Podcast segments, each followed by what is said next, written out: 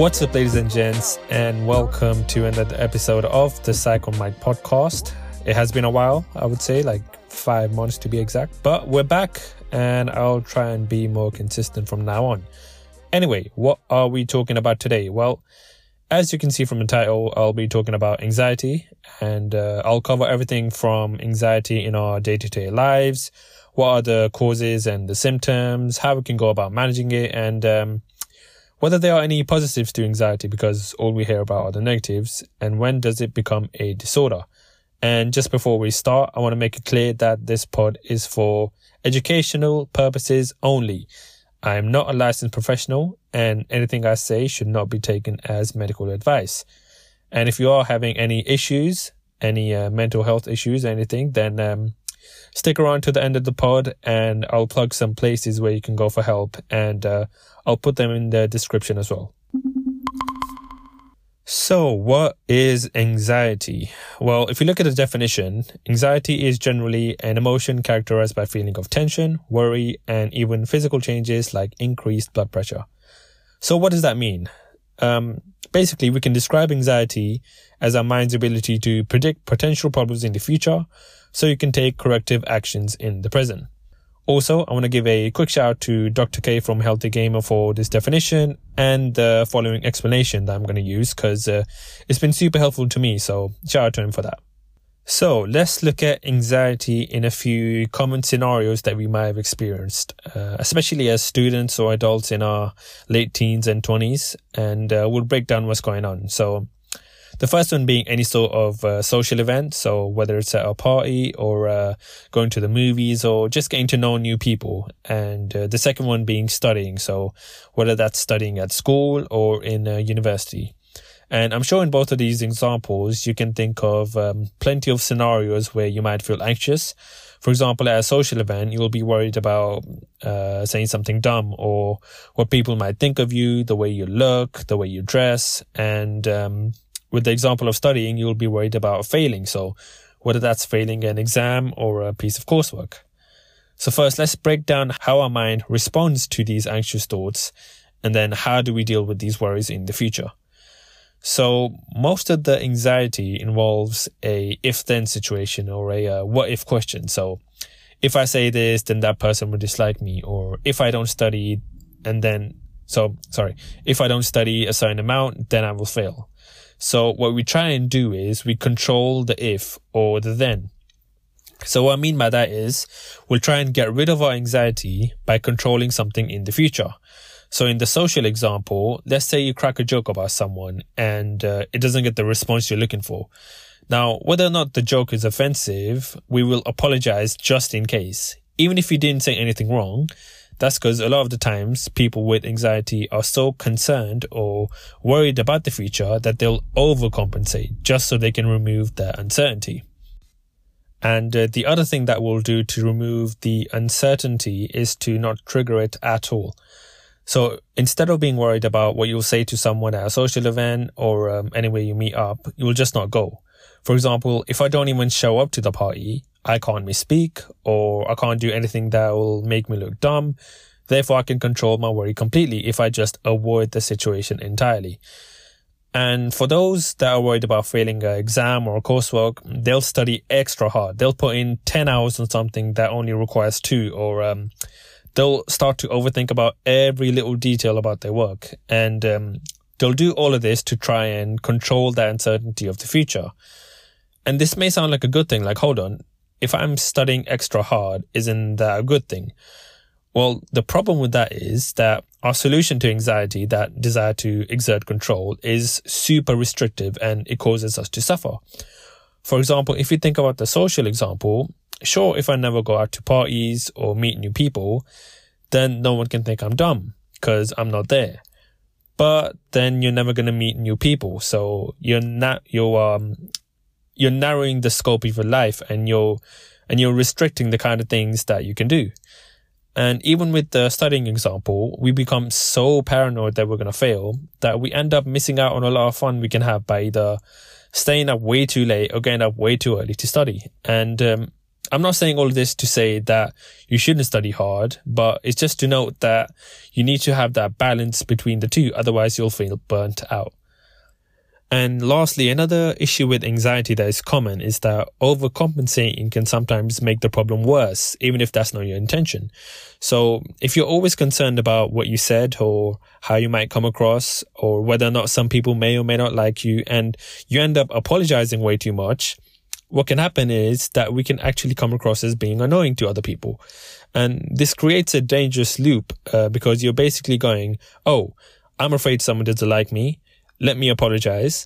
Since I'm apologizing too much, I annoy them and they end up not liking me. So this vicious cycle that we've now created that we thought was a solution to our anxiety has now made our life more restrictive and created more problems. So what do we do? How do we solve this issue? How do we break out this cycle?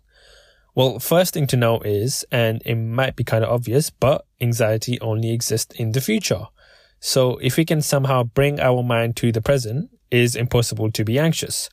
For example, if you take a nice shower, and I know some people like to have music in the back or sing to themselves, whatever you do. But if you think about that experience and how you're fully immersed in the activity, in that moment, you won't feel anxiety because you're only thinking about the shower. Therefore, your focus is on the present instead of the future. And that's just one example, but there's other activities that we partake in to deal with anxiety and bringing our minds to the present. And these can sometimes be harmful or beneficial, but that depends on the activity. For example, let's say you're watching a movie or um, you're binge watching a show on Netflix and you're super engrossed in it. In that moment, your anxiety slowly drifts away because you're not thinking about the future. Same thing with video games, uh, playing sports, or even drugs and alcohol, which people sometimes use to help with anxiety. All of these things keep our mind in the present instead of the future. And just to be clear, I'm not saying that these are healthy or beneficial ways to cope with anxiety because they're not, especially when it comes to drugs and alcohol. But I'm just trying to map out a full spectrum of how we deal with anxiety. Now, the key point still remains that anxiety cannot exist if you're not thinking about the future. And we can apply this logic to the situation mentioned previously, like uh, going to the social event or um, failing on a test or an exam. Because if you look at people's experiences, you'll notice that once they're engaging in the act, the anxiety is much lower than before. For example, when you're not thinking about what the party or event is going to be like and you're actually sitting down and chatting to people once you're there, then your anxiety level decreases. Same way when you're not worried about failing a test that you haven't even taken yet, and instead you're actively um, you're actively studying, your anxiety level will decrease again because in both of these scenarios you're in the present and not worried about the future.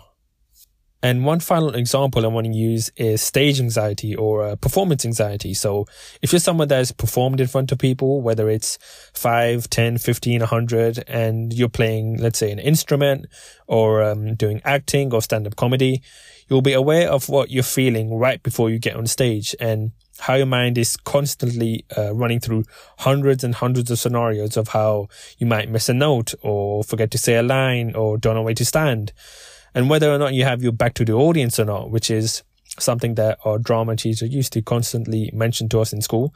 You'll be worrying about all of these things before your performance. And it feels like the anxiety is paralyzing you. But hopefully once you get up on stage and you actually start your performance, you start to feel much better and you realize that the anxiety itself was far more paralytic than the reality. So just to summarize, if we can engage in the activity and train our mind to focus on the present, then anxiety literally cannot exist. Another key point is that anxiety is generally rooted in some kind of insecurity. And uh, the insecurity can stem from a variety of factors based on the individual. But first, let's think about some scenarios that you're not anxious. So this can be cooking or playing video games. Now, if you've been cooking for a long period of time or playing games all your life, then you're not going to be anxious because you're confident in your ability. With the games, for example, even if you don't know the consequence of the game, so whether you win or you lose, you can face that uncertainty without any issues.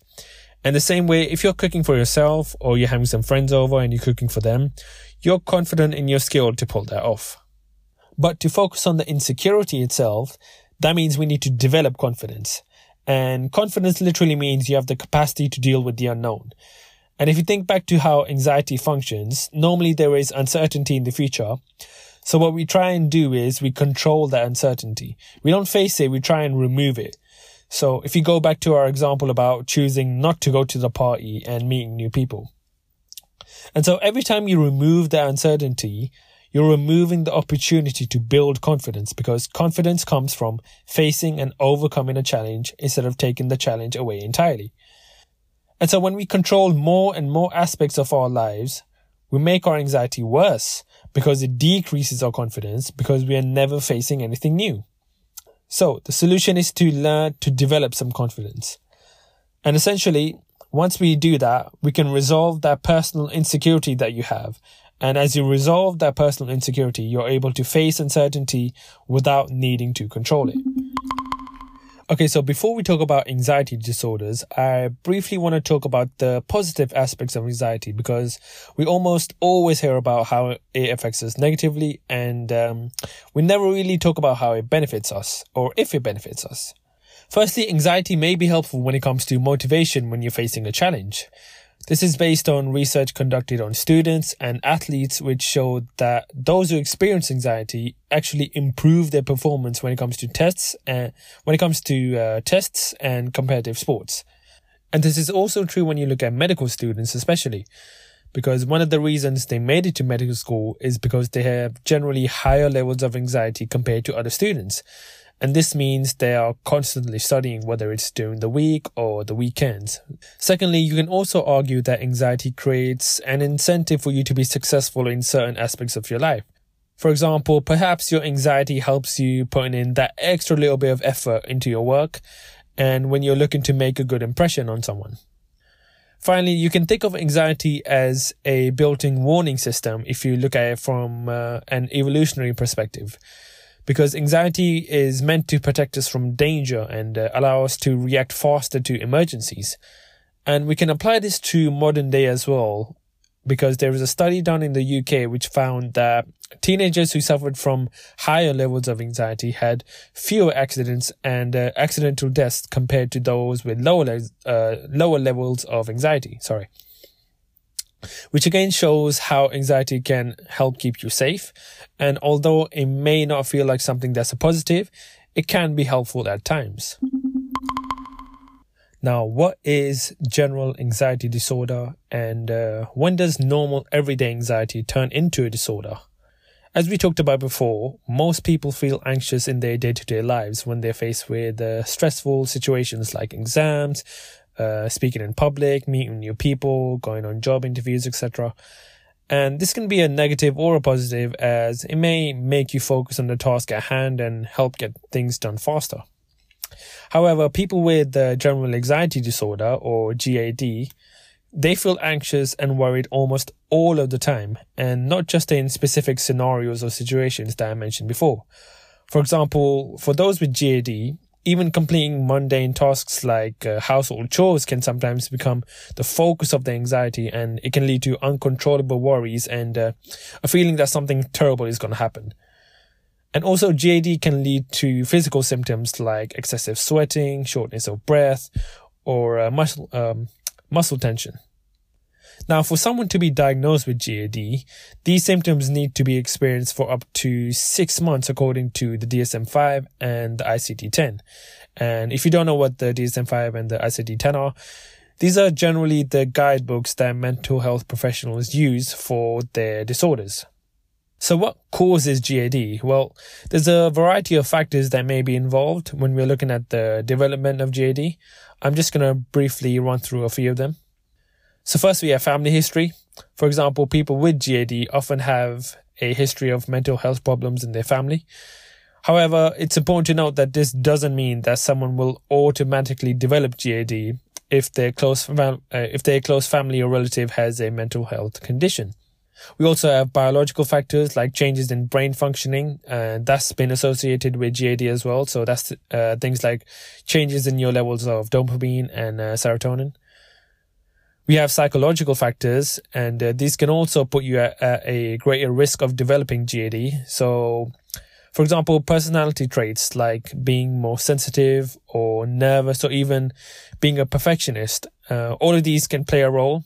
And I'll go more into detail about personality in a future episode where I'll be talking about the five factor model and uh, how it can help you understand your strengths and weaknesses. So uh, stay tuned for that in the future. And the final factor is stressful life events. So people are more at risk if they experience a traumatic, um, if they experience a traumatic event. For example, this can be during their childhood, such as neglect or separation from parent. And also, uh, this applies to childhood and later on. Abuse, whether it's physical, sexual, or emotional, these can all increase the risk of GAD. So now that we know what causes GAD, how can we go about treating it or uh, managing it as well as we can? The first way is the self care route, and this not only applies to GAD but normal everyday anxiety as well. So this is stuff like uh, regular exercise, uh, not smoking or drinking, uh, practicing meditation or mindfulness. And if you just Google mindfulness techniques, there's a lot of links on uh, Google, on YouTube that you can use that's going to be helpful to you. And the second way is the medical route, and this involves medication or therapy. So one of the most popular forms of therapy is uh, CBT, which is cognitive behavioral therapy. And this has been known to be helpful to people that experience anxiety or GAD. And also there's medication like antidepressants or SSRIs.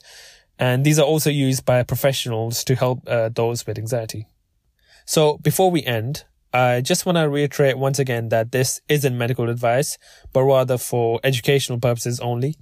So if you do struggle with any of these issues that I mentioned, please see a licensed professional and not me because I'm not a professional. And uh, to help you with this, I just want to leave you with some organizations that do some great work and they deserve a shout out. As this is an episode about anxiety, we'll start off with the Anxiety UK, this is probably the biggest uh, anxiety focused organization when it comes to the UK. Uh, we also have No Panic, and um, that's a good one as well because they share some techniques if you go to their website, which can uh, also be helpful to you when it comes to anxiety. Uh, there are also charities like Mind, uh, Samaritan, and Shout 85258. All of these are super helpful when it comes to any mental health related issue and uh, they are all available over the phone or through text as well if you don't feel like talking. Especially Shout 85258, which is a completely uh, anonymous text service. And one final one is Calm, so that's C A L M Calm. They also have a cool app which has guided meditation as well as techniques to help you fall asleep if you struggle with that sort of thing as well. So shout out to all of them and shout out to you as well if you made it all the way through to the end. Uh, big thank you for that. Don't forget to follow me on Instagram or Twitter at PsychonMike. If you have any questions or comments, you can let me know on there. And finally, share the pod. All right, share the pod with your family, with your friends, and uh, I'll see you next time. Peace.